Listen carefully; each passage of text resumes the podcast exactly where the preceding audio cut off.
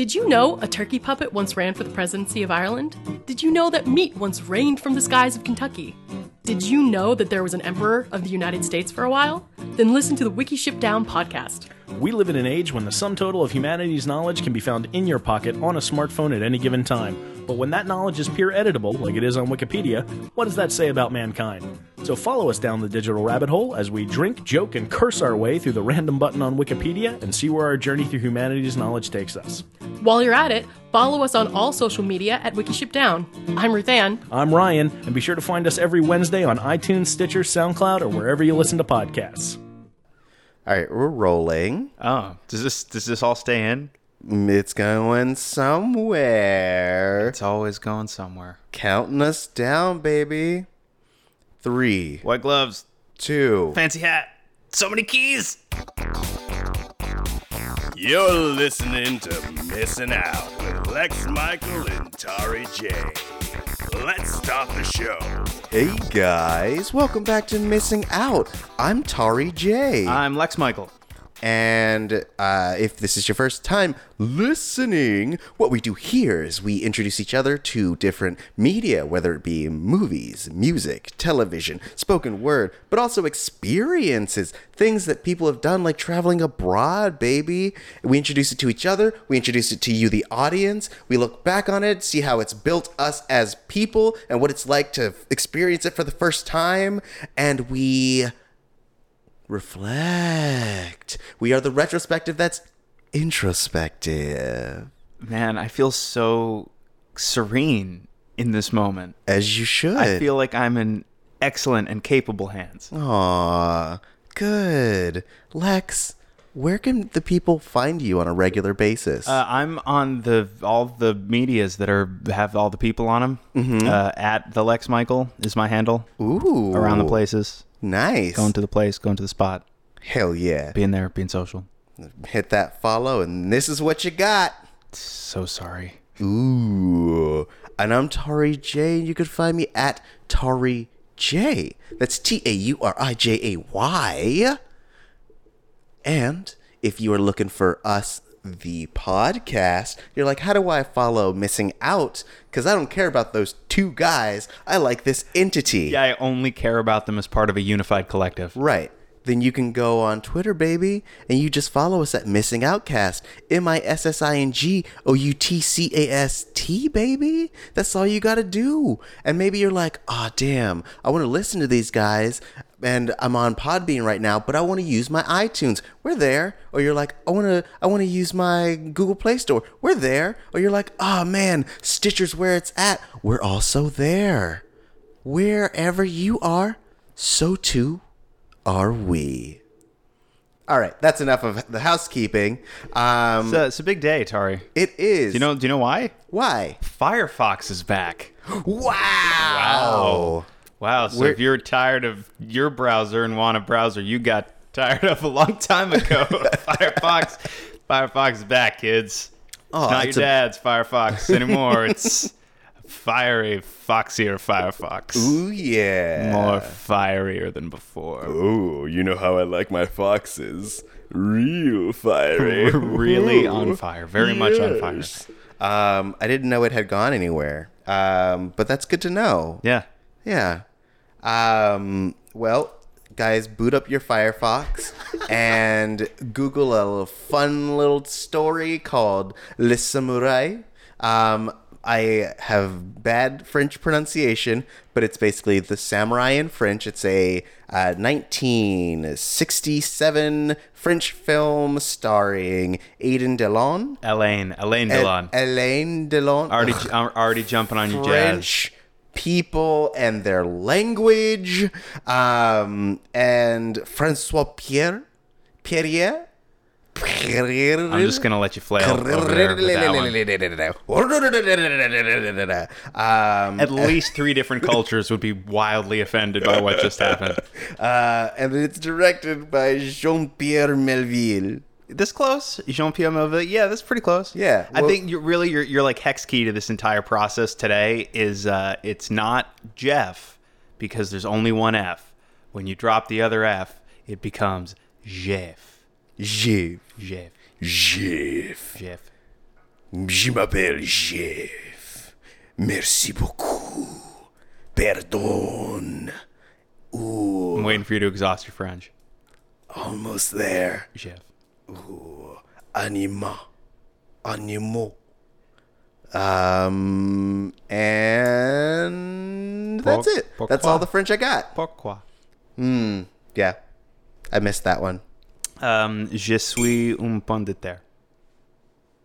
Yes, you are something. Uh, I think that's potato. I think it's like apple of the earth. Pomme de terre. Mm. Je suis... Je suis un... Uh, je suis un pamplemousse? Yeah! Mm. Uh, pamplemousse is uh, pomegranate, right? It's Not like, pomegranate. Grapefruit? No, grapefruit. It's like, yes. I, am a, I am a grapefruit. Je suis un pamplemousse. All right. Um, so come on, man! I'm teaching Lex... you totally practical conversational yeah, French here. Okay, totally. Yeah, yeah, yeah. Monsieur, Monsieur, je suis un pamplemousse. Je suis Monsieur, Monsieur, Mad- Mademoiselle, Mademoiselle, quoi? Je suis un pamplemousse. Just a lot of quoi? Pourquoi? Oh, omelette de fromage. Oh yeah, that's uh, one. Yeah, that's one. I feel like if you're a member of a certain generation, like within a particular age range, you know that one from uh, Dexter's Lab. Yep. Yep. Uh, um, Lex, so you recommended this movie I to did. me. You said it is, quote unquote, um, a personal favorite. I can't s- claim to have like a a favorite movie because how do you narrow that down to one out of all of the films that have ever been made? It's also not really uh, consistently possible for me to do a, a real like... Uh, locked in top five, top ten. It's very difficult. Yeah. But when I think about movies that are like, okay, my favorite movies, um, you know, like uh, uh, Jaws and like Silence of the Lambs and like all that jazz start popping into my head. And Le Samouraï is one of the movies that I keep, I always come back to when I think about like my my favorite movies and what like just where where my my my heart and my head go immediately. Like one of the first images that pops into my brain is the image of um, and actually Criterion uses it for the the. box art on their releases. Yeah. Uh, image of Alain Delon in profile as Jeff Costello. Uh, and he's, you know, he's looking into the mirror. You can't see the mirror in the image, but it's just him in profile with his hand on the hat, doing the, the like stroke motion he does when he, when he puts on the hat to just like make sure he's completely correct before he heads out. That, that image. Yeah. Um, that image, but only as an extension of what it represents. Right. And, and, um, just as a piece of iconography for this movie that makes me feel a very specific way, and I don't think I get what I feel specifically from this movie anywhere else. What is that thing I feel specifically? I know what it is, but I have consistently struggled to put words to it in a way that I feel fully conveys it. So my hope is that we can dig into some of this and maybe... uh, maybe get at some of what it is that, that excites me about this movie without maybe... me being able to distill it to one or two sentences. Right. Okay. That makes sense. Um, this was my first time even hear about, hearing of this movie. Um, and you I think- have, you have heard of plenty of, uh, plenty of things that have been influenced by it. And like, yeah. I want to jump in and hit like, not right this second, but t- maybe towards the back end of the conversation, just throw out a few things that were definitely and very specifically influenced by Le Samouraï. Yeah. Um, yeah, I was doing a little research, and it was just like all these, all these very big popular directors and, and actors and things of that sort have been influenced by this movie, and essentially kind of made their own version, just like swapping out different aspects of it. Well, all right, I guess we just obviously since so on that note, right? Like, um, the killer, John Woo's the killer. John Woo's a big fan of Melville and of this movie in particular, but also uh, with. Uh, like Walter Hill's The Driver, like the the sequence right where where Jeff is uh, going through the process of of setting up his his hit, and he goes and he gets his license plate switched out. For example, like elements like that that Walter Hill would pick up and run with for his movie, and then of course The Driver was essentially the template for every getaway driver movie that's been made since. You know, everything um, coming up through as recently as uh, uh, Nicholas Winding Refn's Drive and Edgar Wright's Baby Driver. Um, There are, there are more. I'm I'm like spacing right now, but there's some, oh like a, a Ghost Dog, Way of the Samurai, the Jim Jarmusch movie. Jim, you hear me? You hear me do it? I'm still doing it. The Jim Jarmusch movie with uh, Forrest Whitaker pulls a lot from Le Samouraï as well. Okay, there are you know there are more. Madonna had a song about Alain Delon at one point. Right. Um. Uh.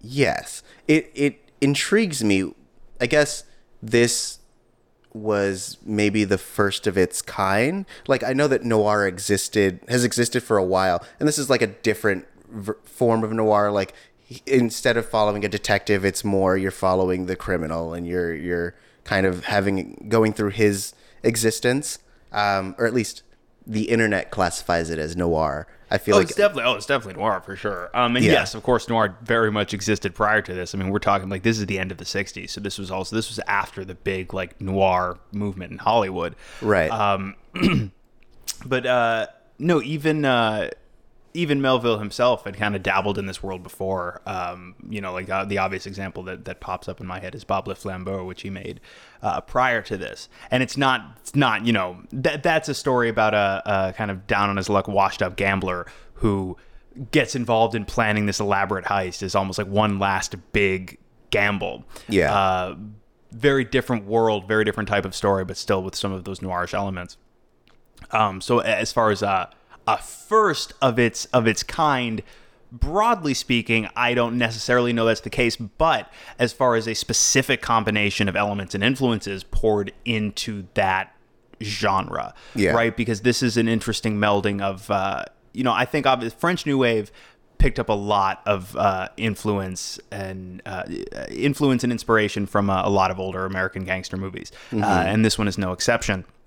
But then also, of course, uh, uh, adding all of the, you know, like the the the samurai elements to it, right? The Japanese uh, lone warrior archetype, um, as well as, yeah, everything that was happening in French cinema at the time. I feel like it's just an interesting, almost the way like, um, almost the way like Tarantino is known for, not even necessarily uh, uh, creating elements of out of whole cloth, but creating something entirely new based on uh, uh, putting a whole bunch of pre-existing elements together hmm. in a completely unique way. Not dissimilar to that, although I would argue that that maybe uh, undervalues what he's able to do with, with story and theme. Gotcha. Okay. Um, so I feel like that was super rambly. That, this happens a lot on this show. I'll just go for a little bit, and then I'll come back, and it's like I stepped out for a minute and be like, did what that other guy said make any sense? uh, don't guys, don't don't show them the sausage. Don't don't let them know. As as long as you end it like very strongly, everyone's like, dude, so good, go clack, go, that slow sounded, clap. That's totally sounded smart. Um, I buy it. Yeah, I mean, because the gist of it was that, like, it's not that it was the, it was, it wasn't the first of its kind, but it was uh, a perfect combination of a lot of elements that people liked. So it's like if you had five movies with, um, like, interesting aspects of them, they were all okay, and then you manage to take those five elements and create one fantastic movie. It's not the not necessarily the first of its kind, but probably the first of its kind of its kind. Ooh. Ah. Yeah. Uh, it didn't really make sense, but you you get the idea. Oh, it made all the sense and dollars. Um, but uh, yeah. I uh, I found the the structure of the movie to be very interesting. Yeah, so I want to right like I I, I kind of want to stop for a minute and just get your feedback on it, and then address uh, piece by piece maybe some of the thoughts you had as becomes appropriate. Gotcha. Um, so I I hadn't read the um I hadn't read the synopsis before I started watching the movie. Okay. Um, I just jumped into it because I was like, synopses give away things. So I just want to kind of like jump in and, and see what I can take in. So like I didn't, and it's, I only knew that it was a noir film. So I didn't know that he was an assassin. So like that whole first scene, I was like, okay, we're getting into the, the like this dude nitty sure gritty. Has a big bedroom. yeah. Well, ugh. That that dingy apartment made me like sad. Also, um, we open we open with this quote that is attributed to the Book of Bushido, and Melville was always pretty open about the fact that he just made that up. Right. Yeah. Um, I I think uh, Roper or Ebert, one of Roger Ebert was really angry that it was a made up quote. Why? I don't know. I think I I read it that like. Um, I think he just wanted something that was actually from the Book of Bushido as opposed to like making it up yourself. This is um, this is something that Melville did a couple of times when he made Le Silk Rouge uh, a little bit later. He opens it with a quote that is just completely... He attributes it to a, a source as well, but like it's completely made up. um, it's like, I like my iPhone, Harriet Tubman. And you're like, why? Why is this a thing? Um, but yeah. Um, I So I spent the first... Because it's ten minutes of straight non-dialogue. You spend the, the first... I want to say three to four minutes are credits over him just like laying down smoking. Uh, and by the way, so uh, uh, allegedly, now I don't know how many of these stories are apocryphal because a lot of the stories about the the making of this movie, the, devel- the development of this movie come from Melville himself. Yeah. And Melville, you, you can tell he's got a bit of a, he's got a wry sense of humor and he really likes tall, tall tales and he likes to embellish. Not... not lie in his stories, but I strongly get the sense that he's embellishing a little bit. But when he talks about pitching the story to Alain Delon, he's talking about, he's laying it all out for him, and he gets about like ten minutes in. And Alain Delon essentially says, you know, we've been we've been going for about ten minutes and there's not been a single word of dialogue. I will do it. Interesting. Yeah, apparently that really excited him. Yeah. But I wonder, right? I wonder how common that was at the time. This is this is a, a, a question that I don't actually have an answer to, so maybe I shouldn't be asking it. But uh, I'm I'm curious as to how... I feel like that was more uncommon, right? It's like, well, it's, it's a movie now, and they've, they've been talkies for a little bit, and what's what's all this business? Nobody's talking to each other. What's he doing? Look at this guy walk around. He sure likes cigarettes. Why didn't he talk to his bird about how much he likes cigarettes? Have somebody say something. This is making me very nervous. I mean, but that's more of a modern sensibility. I feel like... in older movies, you were able to have these long establishing shots and, and really kind of take your time g- just digging in with a single character. Whereas like now, yes, things have to move and they have to just constantly be doing things and expositing reasons for for things that are happening or going to happen and, and foreshadowing and all these different like things just to keep people engaged. Whereas I feel like this movie was not concerned with, like, rushing through anything. It was no. like, you're going to watch this guy put on his clothes. You're going to watch him walk up to this thing. Just long shots of him just, like, walking from one place to another. Yeah, now, look, I'm... I'm... I'm the first person to very quietly get a little bit rankled when uh, people who are more accustomed to modern sensibilities in filmmaking take a quick look at something a little bit older, a little more methodically paced, and yes, a little bit slowed down, and they, they write it off as like, oh, boring. But I do completely understand that if you're not, like, I wonder what the pacing felt like for you, especially given that you, you didn't know even really what the story was, let alone the way in which it was going to be told. I can't fully fault anybody for being lulled a little bit. Like if you start this movie like at, you know, at, at midnight and you're a little bit drowsy, I can totally understand and not fault you for being lulled. But that too, to me, that doesn't speak to any anything like the movie is boring. It's just, mm-hmm. it is so... It's it's a combination of elements, right? It's the pacing, it's the aesthetics, it's how like cold blue everything is. Yeah. It's the it's the score, it's the fact that you can hear rain so frequently, and that's an incredibly relaxing sound. But yes, very, I guess you could just call it very, very intentionally paced. Yes. Um, but you talk about, right, like just going through every step of the process, like point for point, detail by detail by detail, and then following him through the entire thing. It's not, you know, it's not in quick cuts. You're just there with him as he does every single step of the process. Yeah. So like later in the movie when he's going to this payoff, you're with him as he's trying to just on foot lose his police tail. So he's just going in and out of buildings, up and down staircases, in one door of a building, up and down some stairs and out a different door on a different level just to lose his tail. Right. And you're with him through every bit of that process while he's walking around doing it. Mm-hmm. And so if you're not prepared for that and you're not quite in the proper mindset for it, if you're looking for like, if you're looking for John Woo's The Killer, this isn't that. Right. But, but to me, like that, that only adds to that un, like this weird unspeakable thing that I get from the movie that I still can't quite put a word to. Yeah.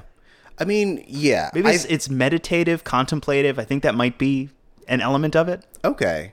I could see those. Um, I I feel like that opening sequence of like just silence kind of primes you for the general pacing of the movie. It lets you know that like yes, you're with this character for the long haul, and, and this is who your focus is, and, and this is the general way that things are going to go. So, like, even though I didn't know what was going, what was necessarily happening at the beginning, I it, it kind of caused me to lean in to really uh, figure out what the little pieces of, or the little actions that he was taking were. So, like, in in order, it basically, he um, gets ready, he he goes to this car, takes out his million keys. He's got a he's got um, a key ring with a bunch of, like, essentially, like, identical looking skeleton keys. Right. And he gets into the car and he just one by one by one he takes each key off of the ring and tries to use it to start the car. Right. And what I love in this in this moment, right, he's going he's doing all this business with his hands.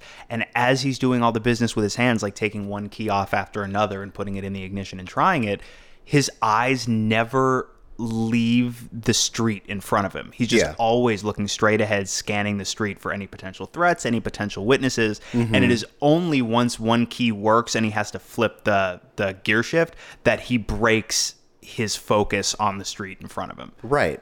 Um, because, yeah, you also don't want to look super suspicious, like constantly fiddling with things. Um, so it also just kind of builds that character in terms of how methodical and, and how focused he is. Um, I think I was reading one just like general character description where they were talking about how there's never a moment where you feel like he's completely in, like he, you, you never feel like he's completely, um, I guess the, I don't remember the exact words, but like there's always a piece of him that's concentrating on something else, which is like him thinking a few steps ahead. Well, he's always, so it's interesting that you phrase it that way, right? Like that there's a piece of him that is elsewhere. So uh, Melville says that the character is a schizophrenic. Like he says that he researched schizophrenia heavily before going into it. And that was something that he wanted to, obviously the story isn't about that, but he wanted to bring elements of that to the character, this guy who is always split in these different directions and how he's fractured now each piece of the job, like, and I think this kind of gets at what you're saying, each piece of the job is this fractured piece of it, and it's like a different part of him attends to it while a different, like another part of his brain is on a different step somewhere else, right? And I think too some of that comes across in Alain Delon's performance. Uh very early in the movie he is just completely ice cold, stone-faced efficiency. And the more and more things start to unravel for him, he doesn't, very, very rarely, almost almost without exception, I think the only time you really see him break outwardly is when he first gets back to his apartment after he's been shot. And he's completely in private. Nobody else sees it. Mm-hmm. But with the exception of, of that, and I'm, I'm struggling to think of any other part of the movie where he outwardly seems to crack.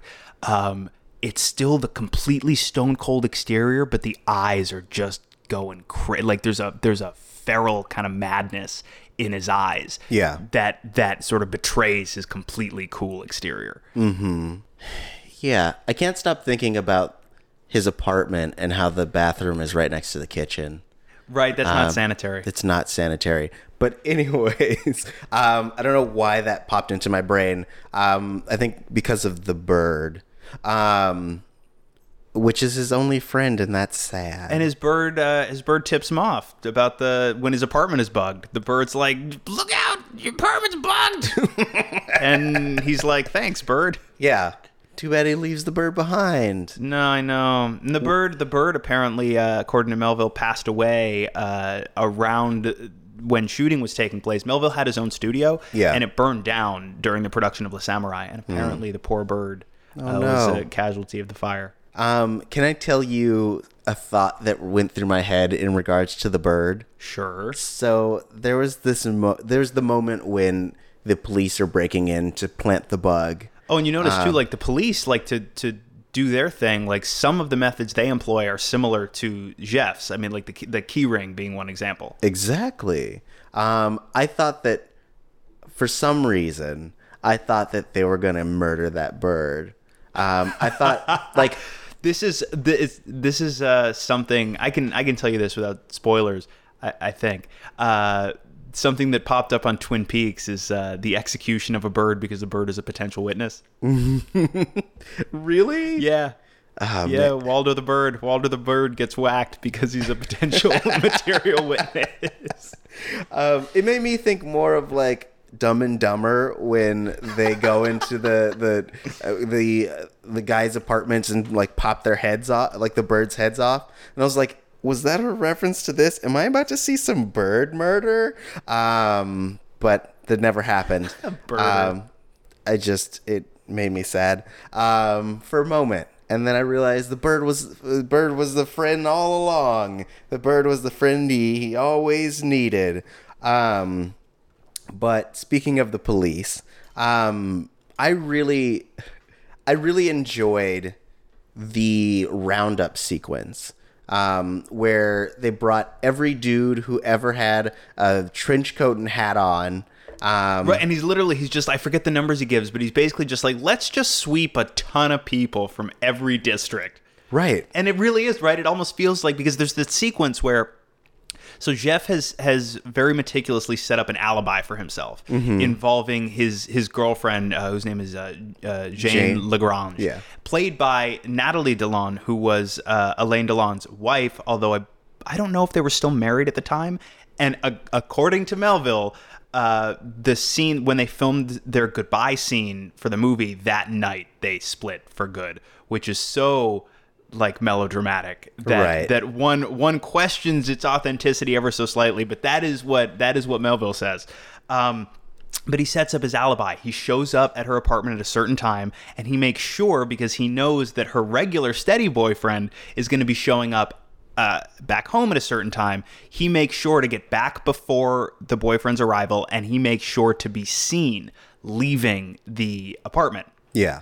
So when all of these suspects are brought in, uh, Weiner, uh, who is the boyfriend, uh, is you can pronounce it right. Pronounce it Weiner, but it's like because every time that every time the the officer says it, it just sounds like he's intentionally slapping him in the face with it. Um, so brings him in.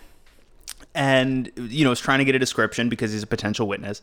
And the guy's like, oh, you know, I'm not very observant. So maybe he was coming from my place. Maybe it wasn't. I don't know.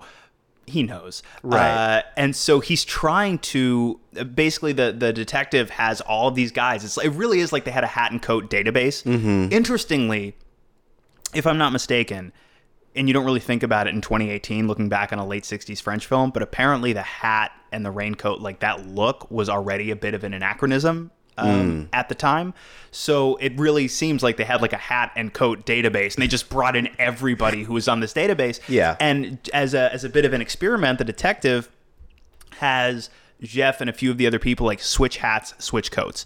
And so uh, we- Weiner, um, yeah, he, he's brought in and he kind of looks at everybody. He's asked, like, do you recognize anybody? And he says, okay, he thinks about it. He's like, I have an amalgam image of, or a composite image of the man I saw.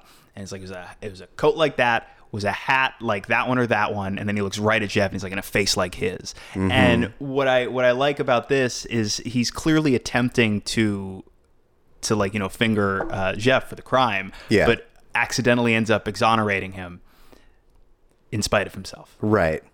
Um, oh, that guy. I, I do also like that moment when the... I, I have to say that I really liked the detective, like the main detective, but I liked this that moment when the the boyfriend's like, ah, oh, I'm not a detective. And oh, then I'm not, I'm not very the, observant. Right. And yeah. then the guy's like, you lies. Yeah. You, you, you know. Well, his, after he gives the, he's like, clearly he saw it. And the, the detective's like, oh, just imagine if you were observant. Mm-hmm. Yeah. Um, but I also, I, yeah, I really liked, I, I assume, I forget the detective's name, uh, and I assume Francois Pierre Perrier is him. Um, that's, that's my assumption. Don't correct me. Um, he's actually the, uh, the character name is just the superintendent. Got it. Well, yes. So the superintendent, um, I really liked him because he, he, he had a lot of just like personality. Um, and there's, there was also a sequence of him just like walking through a bunch of doors for a while. It was just like from room to room to room to room, door to door to door to door to door to door. Um, which I just, I just liked. Um, but beyond that, I really like that scene with him and Jane where he goes in and he, uh, basically is trying to, uh, I guess extort her to into like co- going back on her testimony. And his tactic is just verbal abuse. Right. Essentially, he just call he like straight up calls her a whore. Mm-hmm. Um, and that's after they come in and just toss her apartment just to do it. Right. Like just to let her know that that they can. And she's got there's there's a bit of an exchange where I'm paraphrasing, but she's essentially like, what what what authorization do you have to come in here and do this? And the dude's just like, I'm the minister of coming in and flipping stuff over. I do what I want. And they just flip over one of her drawers. Yeah, yeah. In that moment, in that moment, the superintendent not not being super friendly, not very neighborly. No, but he's he's like those classic like dog with a bone detectives where he's like, I know it. I have no evidence, but in my gut, my police gut. Ooh, and the, the yeah. thing is, right, like it's a little bit, it's fucked up, right? Because he's he says to her, he's like, the truth is whatever I say it is, and yeah. I'm gonna essentially I'm gonna find the information that supports what I say the truth is. Mm-hmm. The thing is, he's correct about what the truth is. The other thing is, like, that's a questionable way to approach police work, right? Because if he wasn't, then this would be her, like, it would just be blatant harassment. Yeah, I mean, look, it's harassment either way, right? But harassment. Uh, completely unfounded harassment in any way. Yeah. Um, which is crazy.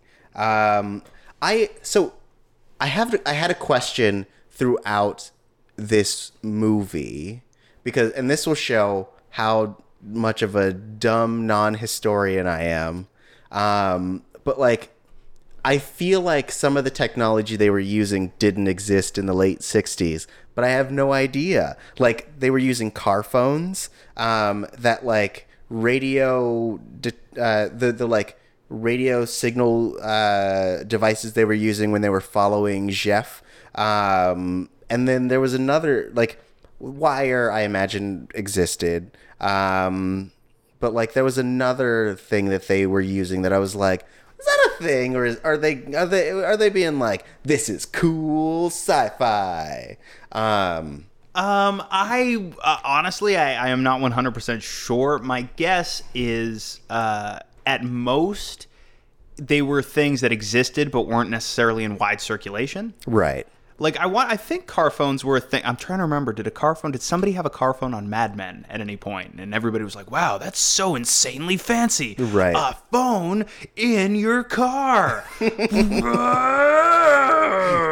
That's how they all sound on Mad Men. That's why yeah. they won so many awards. I've watched. I know. Uh, they're like, "You guys don't sound like that in real life. What performances?" um, but I, I want to say that this was this was stuff that probably did exist, but was just not in wide circulation. Yeah, I'd imagine. I mean, uh, I just thought it was really fascinating, uh, because it's it's it's like when you're watching The Wire and you're like, man, their technology old. And as like the seasons go on, you see it get better and better. So like they go from pay phones to flip phones to like cell phones and like all that stuff. So I thought it was really uh, fascinating just to kind of watch, especially with that moment when they're planting the bug and they have that fucking giant hunking bug and they're like, maybe something smaller. Yeah, maybe the smaller one. This yeah. is not very discreet. Why'd we why'd we even bring this one? Like, we had the smaller one. Why'd we even bring this at right. all? This, we don't have pockets. Um, yeah, yeah. I like I do like that we hang out with them while they hammer a little nail into the wall and try the giant one and close the curtain and go, nope, and open the curtain and take the big one down and put the little one up and like pull it, pull the tiny little antenna mm-hmm. up and then put it, like, they have a little loop on it and they hang it on the little nail that they put into the wall. But I do like, there is something, I actually think meditative, which I which I said earlier, and I'm I'm glad that I stumbled onto that. I think meditative is is maybe the word that gets closest to the heart of what I feel about this movie. And like, to me, what what I, I understand some people might point to as, as being boring in their perception. To me, it is just, it's it's, it's s- similar to mindfulness, right? It's just staying in a moment and going moment to moment to moment to moment to moment. Yeah. And sitting in every moment, right? Because it's all just, it's the whole, the whole thing is just a series of very intended methodical steps.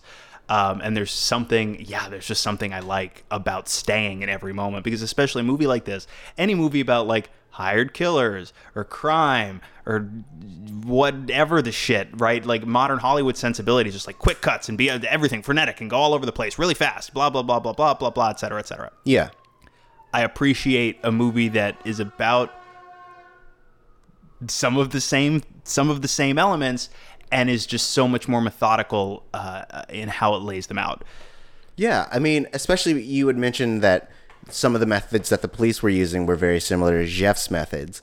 And I think that that's really interesting because we we see how methodical he is and we see how methodical they have to be just to catch him. So I really like that parallel, um, which, yeah, yeah, I agree. Like, we definitely wouldn't get any of that in, like, a modern movie unless it was, like, like a Terrence Malick film and you're just like... I guess we're just sitting in this. Everybody would watch a Terrence Malick gangster movie, even if it was just Tree of Life with hats. Uh, everybody would watch it. You'd need to talk about that movie. I feel like that would be a film that everybody would need to, like, they'd feel they needed to have an opinion on. Right. Uh, but I do like um, the hats. This is going to bring me back to, I really like the uh, the theatricality of so much of it. I love the, the theatricality of, of Jeff's. He's essentially got a costume. You know what I mean? Like, especially given that the hat and the coat were already anachronistic as far as a, a look. Yeah. Um, I like that there's a certain performative quality to it. I like that there is uh, a theatricality to it. And it, it extends to certain other people in this world, including, right, like there's a moment, I just think, to me, it's like the funniest moment in the movie. Uh, there's a moment where the blonde-haired guy who he meets for the payoff shows up in his apartment. Mm-hmm. You know, just a wildly unnecessary bit of theatrics. He just punches through that glass panel with the gun mm-hmm. and shatters it. When it would would have made far more sense to just step around the little the little divider and come up behind him. But he was just I can I can picture him standing there thinking to himself, "Oh, he's gonna come up right here, and like I'm gonna punch through the glass, and he's gonna be like, ah," and I'm gonna be like, "That was awesome." And then he does it, and he quietly goes, "Yes, I was right. That was awesome." Because like there was no, that's really a completely unnecessary move. He just clearly wanted a moment of theatricality. Yeah. Um, and he just, he wanted to hurt his apartment. He's like, I hate right. your things. Um, He's like, uh, if, if you live, you'll still have to pay to get this fixed. um, I, and you bring up the blonde guy. And so we haven't really gotten into the like nitty gritty of the, the main plot, which is essentially that like, that Jeff was hired to kill a club owner named Marty. Yes. Um, and then in being picked up by the police, he becomes a liability to the person who hired him. So essentially uh, the hiring guy betrays him and, and Jeff is being pursued by the police. So it's like this double front thing that he's facing. Yes. Um, which in and of itself is a really intriguing premise in it, in addition to the way that it is executed where You're you're having Jeff kind of spy his way through navigating, finding out who hired him and finding out how to best the police and, and uh, figuring out like the basically at a certain point, he just becomes like a dude trying to survive, which I think is really interesting. Yes. And what I think is doubly interesting about that is that he's very, so we talked about him being completely like uh, splintered, fractured, divided. While this is going on, right, while every action he is outwardly taking uh, is, is directly, uh, apparently in service of his survival, he's also throughout the course of this entire movie falling in love with and becoming increasingly obsessed with death as personified by the jazz pianist. Interesting. The, the, the pianist signifies death? Yes. Or at least in my in my reading of the movie. Okay, interesting. Um, I I didn't I, I was I've been thinking about I watched this yesterday, um, it, it, in podcast time, um, and so I was thinking about it kind of f- until we were recording, and I, I couldn't figure out what I thought about the pianist's role in the movie.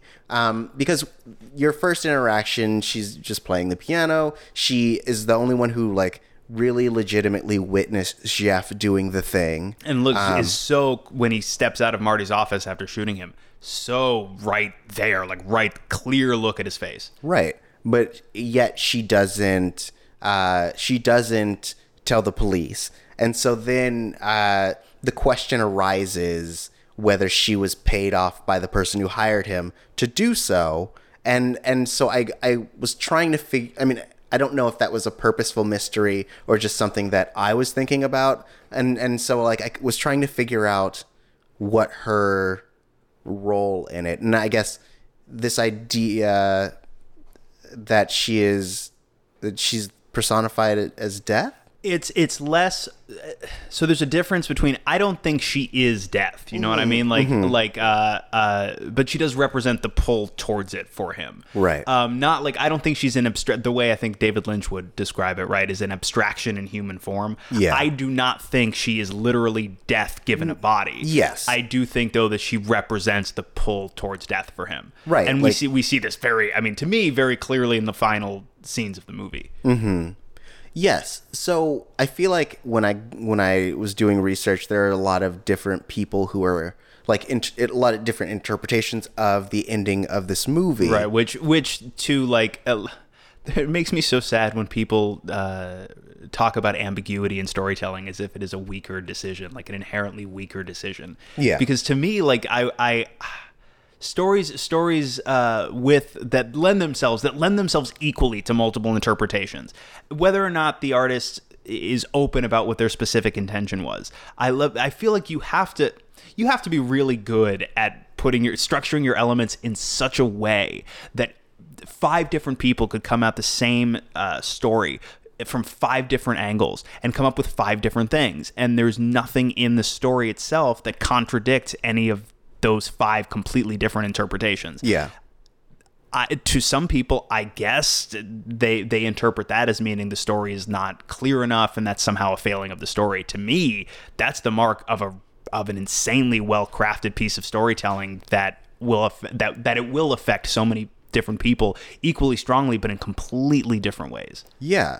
Um. It's well, that's interesting because I felt like it was a fairly like I I think. My reading of it felt st- fairly straightforward.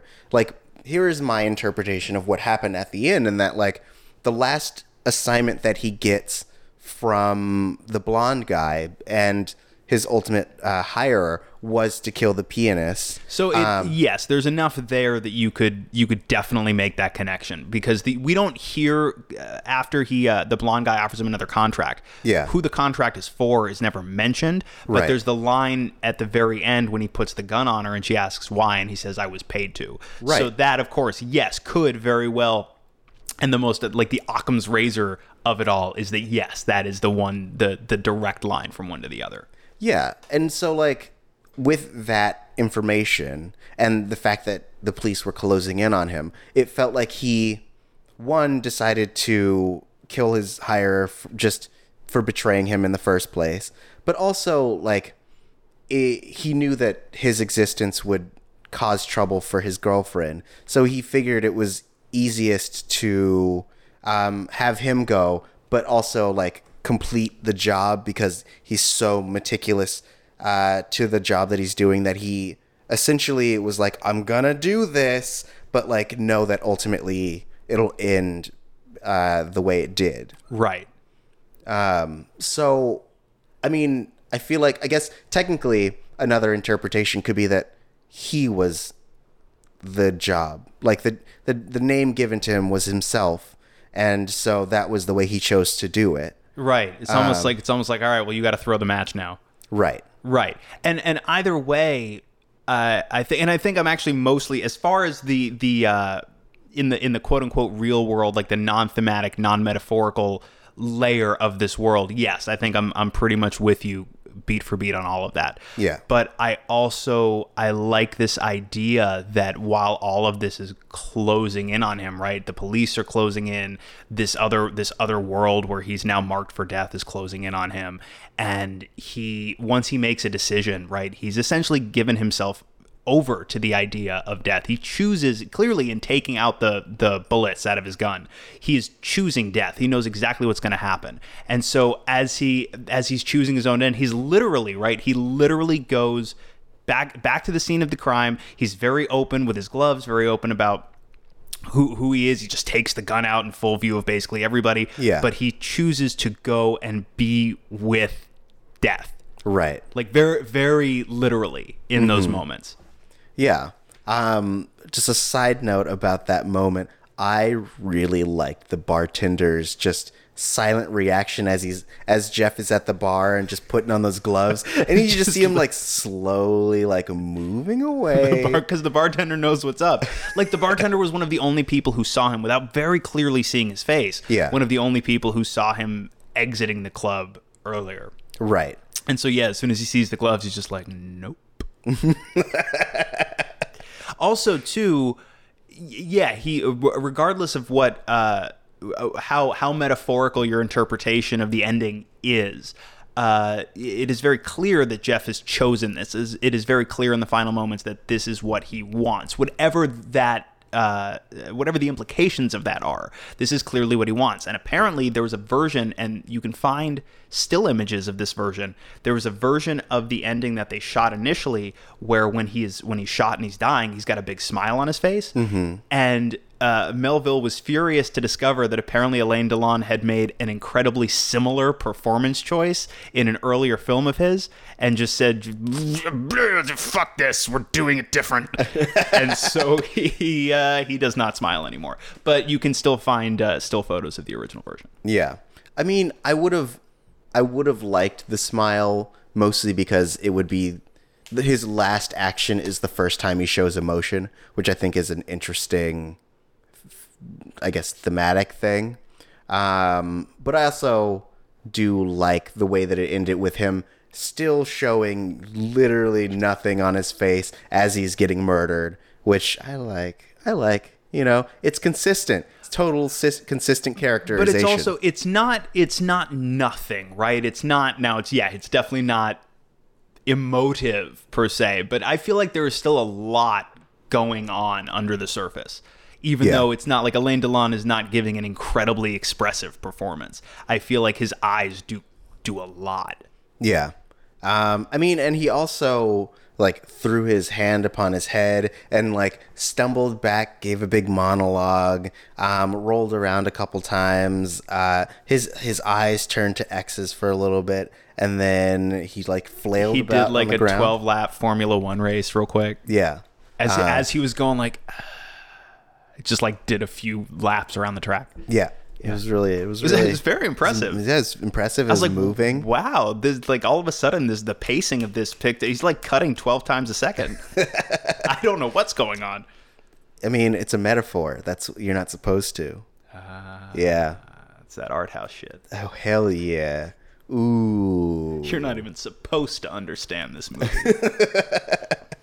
um. Uh, I was thinking about if they were to remake this movie, which why would they? Um, I would really want either. Um, uh, ooh, man, I just forgot his name. Um, he played Obi-Wan Kenobi as a young man. Ewan McGregor. Ewan McGregor. Um, I would want Ewan McGregor or um, Jared Leto to play the main character. Interesting. Yeah. Interesting. I mm, I mm, I oh, I can honestly picture. I can aesthetically. I can picture Leto. Yeah. You don't think he would nail that sweet, sweet uh, undercurrent of emotion? Only if he plays it as his Joker. um, I would watch that. I um, honestly like. I think Jared Leto's a very good actor. Very good actor.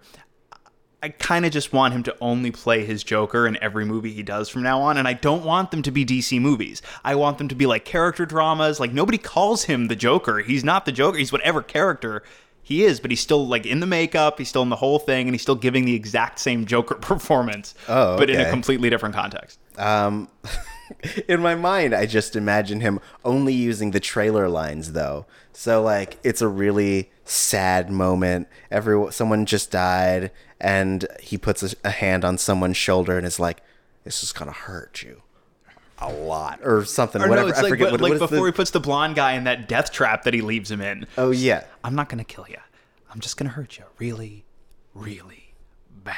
Yeah. I also, I also, we don't get the. So, okay, so when the blonde guy comes and, and has him in his apartment and Jeff and Jeff turns the tables on him. Yeah. We don't see it. And I really wish I saw the sequence of Jeff just being like, okay, I've got the gun on you. T- tie yourself up now. Sit in that chair. Don't move while I noose you. I like it. Yeah. Ooh. We don't we don't see it, but he leaves him in a chair with a noose around his neck, uh, uh, positioned in such a way that if the dude tries to get up, tries to move, tries to get up out of the chair, chair's going to fall and presumably will strangle him to death. Yeah. Um, which, rough, harsh, Pretty harsh, rough. bro. To be fair, he was there to kill him. Was he there he to did, kill him? He though? did mess up his. Uh, he did mess up his, his glass in the apartment. That's true. I mean, but he he was he, he was, was there to either either get him to take this assignment or to kill him. Right. You know, it's it's business, bro. Sometimes you just gotta murder a fool. But I also like that he the, the blonde guy refers to himself and Jeff as as not like um as as members of a certain a certain class or a certain part of this structure. Yeah. 'Cause he talks about how the person that hired them is not like they are. Um, which assumes a certain familiarity, if not with Jeff personally, then at least very much the type of person he is and what he does and like what his utility in this world is, mm-hmm. which I think is interesting. And I love the idea that within this world, there's this like maybe a particular class of assassin that exists and is, and is hired by these people. And maybe they all kind of know each other. Yeah, I would imagine it felt like there was just like a network of assassins that were just n- not hanging out because that's not how assassins live their life, but just like. They're all in. They all like went to assassin school together, right? And are now just kind of like doing their own thing. And every so often they go to like a ten-year reunion, and they're like, "Yo, what's your kill count?" And the other one's like, "Yo, I got fifty," um, because that's how they talk in France. Um, they leave out letters. Fifty. Fifty. Um, but yeah, I, I, because especially with that guy who. Uh, just exists to change license plates. Like it, it leads me to feel like this is just like a regular part of French living, you know? Like you got your upper class, you got your middle class, and you got your, your assassin class. Assassin class. Yeah. Um, uh, attend attend assassin class this fall. Become one of the great assassins. We'll show you our creed.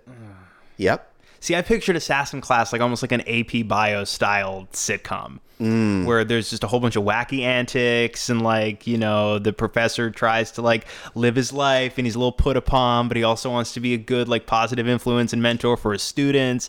But They, he also teaches them to murder people really efficiently. Yeah. So it's heartwarming, but also super violent. Like, it'll appeal to both Nora Ephron and Takashi Miike fans. Ooh. I've now that we're talking about it, I think there's actually a an anime with that premise. Um, I can't remember the name of it. Audience, if you if you know what I'm talking about, um, please let me know. Uh Uh, you know, tweet us at Missing Outcast. M I S S I N G O U T C A S T. Um, Nailed it. Yeah. Because uh, I feel like that there's a very specifically a um, an anime about that. I know there's also, there's one where an alien um, is teaching a class. And the premise that the alien gives the kids is that um, he's going to destroy the world in a certain number of days.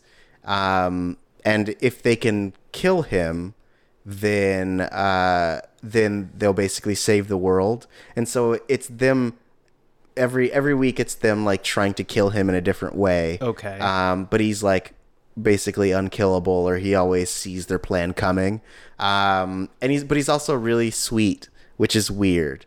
Um, so they'll have like inner inner depart or like. interpersonal issues as students, and he'll like intervene in a way that like helps them reconcile.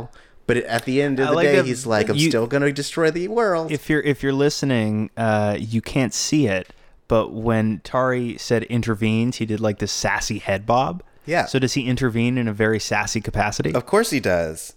That's there's no other way to intervene other than in a sassy way. That's fair, I suppose. Yeah. Everybody's like, he's, he's so clearly sassy, he must be right. Well, duh. Like, no one's this this uh, cocksure unless they are correct. Um, I do not like that phrase. The person who's correct is the one that talks the loudest every time. It's true. Every time. That's that's how you know who is who's who's the rightest.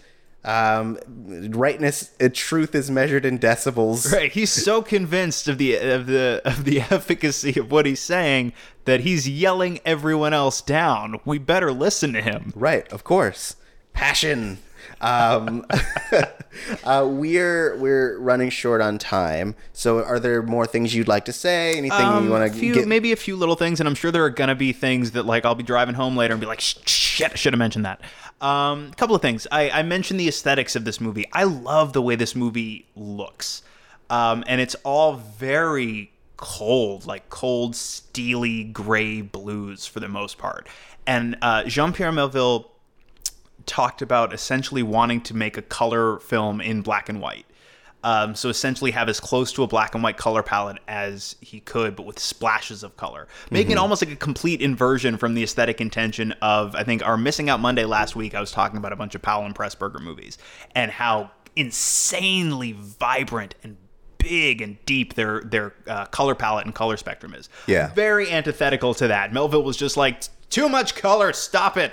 And just very much it's like, let's let's take it as close to a almost like a chromatic pattern as we can. Yeah. And I think the effect is really nice. I don't know, like I I, I, I just like the way it feels. And it, it is yeah. so steely, steely cold. Mm-hmm. Um, the whole experience of watching the movie. Okay, sidebar, since I'm talking about aesthetics. Yeah.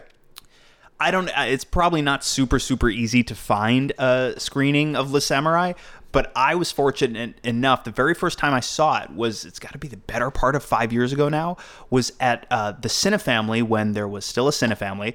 Uh, Greg Proops, the comedian, was doing a live podcast and hosting a screening of Le Samouraï as part of like an ongoing series he does. It's like the Greg Proops Movie Club. Okay. So he did a, he basically did a whole, it was a live podcast. It was essentially a very long extended intro to the movie, and he he I'm paraphrasing only slightly, but he compared the experience of watching the movie in terms of both aesthetics and just the tension of the entire thing from beginning to end. It's like chewing on ice cubes wrapped in tinfoil. But aesthetically, seeing the movie on film, right? And like, you can't, you, you've probably, if you if you have like movie obsessed friends, or you're, I don't know, a Christopher Nolan fan, you've heard people go on and on and on at length about just aesthetically speaking, yeah, digital's fine, but there is nothing like the experience of seeing a movie on film and on the big screen. If there is a chance for you to go see Le Samouraï in a theater, I highly, highly, highly recommend it. Though, again, I don't know how frequently those occur. I feel very, I feel very lucky that I was able to catch it that way. Um, What else? I love the the white gloves. I love what Melville says about the white gloves, which is essentially, he's like, th- that's a bit of a uh, bit of uh, personal iconography. All my killers wear the white gloves. They're editor's gloves. Oh, really? I like that. Makes a ton of sense, right? You would wear, if you're if you're handling actual film strips and you're cutting them in the editing room, you would wear the gloves so yeah. as not to damage the film negatives. I like the idea that his characters are essentially editing people out of life, oh. and they and so they wear the white gloves. I like that. I think it's. Uh, it's cute. It's cute. Cute that, aesthetic that murder choice. Cute. Very cute aesthetic murder choice. And I guess the only other thing would be uh, Alain Delon's life is fascinating. And he uh, also had his own, let's uh, charitably call them, brushes with crime and the criminal underworld. Okay. Uh, I want to say very shortly after, within a couple of years of Le Samouraï coming out, Uh, his former bodyguard was found dead and just dumped somewhere, and he was he was looked at. He and uh, somebody else were looked at very closely as potentially being involved with this crime. Interesting. Yeah, he had he had some ties. He had some funky he had some funky ties. But you know what? Alain Delon, if I'm not mistaken, is still alive. So maybe I don't want to talk too much about Alain Delon's criminal enterprises, lest I get Costello'd. That's true. You're going to go back to your apartment and there's going to be a blonde guy who breaks some window. He's going to be like... I'll be like, that was unnecessary. Sit down in this chair and let me noose you. No, it's theatrics. Take this job. Um, He's not like you and I.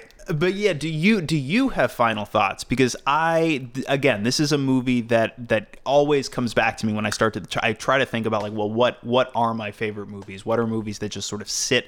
within me, you know how like something just becomes, whether whether it happens the first time you see it or it takes it takes you know three four viewings, You know, like you'll see something and it will just, you can't, like in this case for me, you can't necessarily put words exactly to why it is affecting you the way it is, but it just seeps into your D N A. Yeah. Like this, it's kind of like a dopey, simplistic way to put it, but like this movie is what, it's like a perfect distillation of what cool is to me.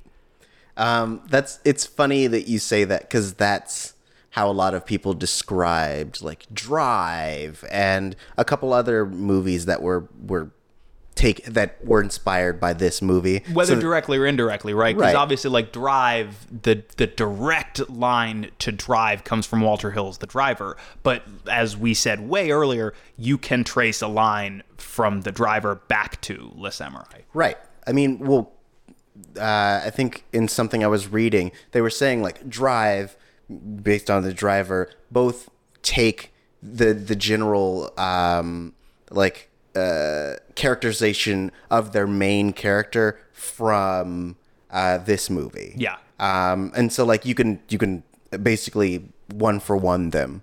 Um, my final thoughts were that I really liked the movie. I um I I like how simple like I love simple storytelling. And like, especially going into it not knowing what the premise was, I was able to piece together all the different aspects. I really liked the um, like the visual aesthetics, like a lot of the long shots um, that just kind of like let your character just walk and and, and breathe. And and right, like you get this sense of place. Like yeah. you get this sense of just being in these spaces in France with this guy as he wanders around. Also, uh, really dig the sound design of this movie. And I'm a weird, something I really like is like very intentional sound design on shoes, mm-hmm. on like hard shoes. I really like the sound, and you hear it a lot in this movie because it's, it's uh, Jeff kind of wandering around by himself, and sometimes there's score, but sometimes you just have the, the, the ambient sounds. Yeah. And the,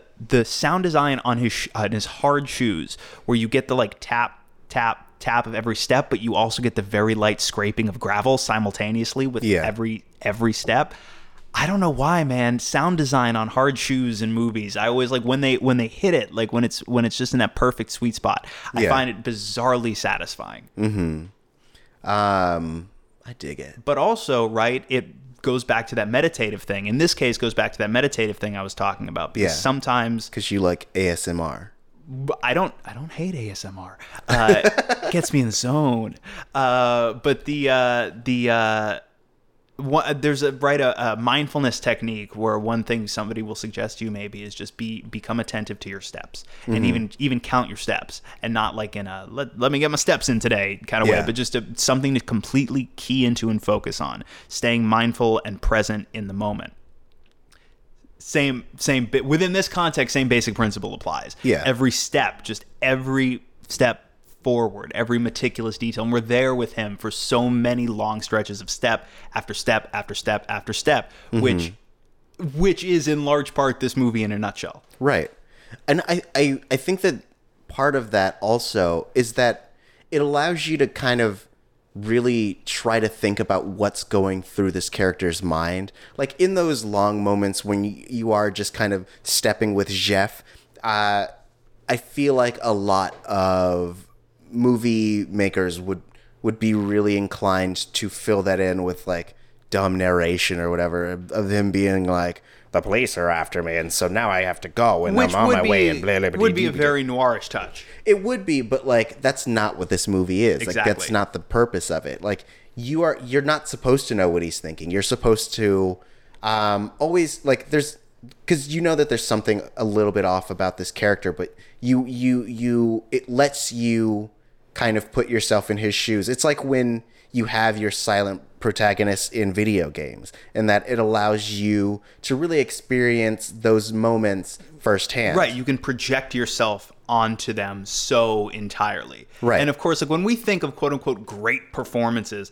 a lot of the ones that come to mind right away for a lot of people are some of the really big emotive performances. And some of those are, are truly excellent. But I do think there is something to be said for a performance that so enables you, without it feeling like this person's doing literally nothing, yeah. that so enables you to project onto them, whatever it is you're feeling, whatever it is you bring to it. Yeah, and I don't think people usually realize how hard it is to give an understated performance. It's pretty tough. Yeah, because um, it's it's all concentration and it's all like physical discipline. And the camera picks up every little twitch, every tiny motion of your eye, mm-hmm. every so to give something that that. Where where you are still giving a performance, but are enabling yourself to be a blank enough slate for that audience projection. That yes, that's that's a fine line. Yeah. Um, so yes, I recommend it to uh, anyone who is, wants to dive into an influential story, something that uh, you can just kind of sit back and enjoy. Um, especially if you're in like a real real chill mood, bro. Just like. Lay back, smoke a cigarette, or don't. Cigarettes are bad, yeah, for, bad you. for you. Um, and just like let the movie wash over you. Um, don't watch it on Con T V because their uh, uh, it, their subtitles are bad. Okay. Um, so don't do that. Do but watch I, it on FilmStruck, who one day will totally sponsor us because I keep plugging them, but legit, it's so good. Um, yeah, you can you can definitely check it out on FilmStruck, and I know you can do like a free trial or something. Yeah, uh, worth it. You can also check out a couple other movies by Melville. I'm not sure if the, I believe there's they've got Bob le Flambeur avail- available for streaming. I don't think they have Le Silk Rouge right now. But I know they've got like Army of Shadows and uh, Les Enfants Terribles, um, a couple others. But yeah, yeah, you you could check it out there. And I know their subtitles will be on point. Yes. Um, so yeah, I highly recommend it. Um, yes, and as mentioned, I love the shit out of this movie. Just not on Con T V. Noted. Yeah. Um, oh, also, uh, one last fun fact. So it was released, obviously, uh, initially in nineteen sixty-seven, uh, but was uh, released in America finally in uh, nineteen seventy-two, yeah. on the heels of the massive success of The Godfather. So in a very cynical move, uh, the American distributors retitled the movie The Godson. So if you happen to see some very odd art where Alain Delon is dressed similarly, but that, that Le Samouraï is not the title of the movie as stated by the art, mm-hmm. that's why. Um, you got to cash in, baby. You know, just like Atlantic Rim um, and all those other like knockoff movies. You got to cash in. You got to be just adjacent to the popular movies. Ooh. All right. I'm going to wrap this up. Uh, um, can you imagine the board meeting where that's it? That's the whole thing. And then everyone in the room goes, ooh, simultaneously. And then they all pass around a document and sign it. I, I can't no one, imagine. No one it. reads it. They just all maintain perfect eye contact with uh, each other as yeah. they like sign and slide it forward. Their signature's kind of all over the fucking page. But it's uh, now it's law. Now yeah. it passes into law. Now that's how movies are made. It's everything is just adjacent to everything else, which is kind of where we're going anyway. I mean, kinda. Um, you know, we got to get that sweet established I P. No one's gonna watch it if it's original, dude. You, when you when know? is Disney rebooting Le Samouraï? Ooh, soon. They, I, I'm sure they still got Ewan McGregor in their pocket. Like he works for S H I E L D now. Yeah. Yeah. Mm-hmm. Mm-hmm. Mm-hmm. Um. All right. Guys, thanks for joining us here on Missing Out. Um, once again, you can find us on Twitter at Missing Outcast. That's M I S S I N G O U T C A S T. And you can also find Lex in places. In you can. I'm right here. Hello. Uh, yeah, I'm all over social media at the Lex Michael. I also was on a, uh, another episode recently of Lucretia Lyons' Missus Brightside podcast that just dropped the other day. Uh, in, uh, following the passing of Anthony Bourdain, uh, we wanted to sit down and talk a little bit about depression, our experiences, and uh, why it's such an important conversation to be having right now. Being being open, being honest, and reaching out to to others, to each other, and taking care of ourselves as well. So go go check that out. And it's a great show, so go check out Lucretia's show, uh, obviously, uh, in general. Nice. Um, yeah, I, I assume that you guys listened to the preview episode a couple weeks ago. Great show, highly recommended friend of the show. So, like, dude, check it out. Uh, also, very uh, great conversation. Um, and you can find me at Tari J, T A U R I J A Y. You can also find me on the Ride or Dice podcast. It is an actual play podcast using the Savage World system set in space. I play a tentacle monster. Uh, it's very fun. We uh, have a couple episodes launched now, so you can go catch up, and you, we should launch the next episode on the twenty-fifth of this month.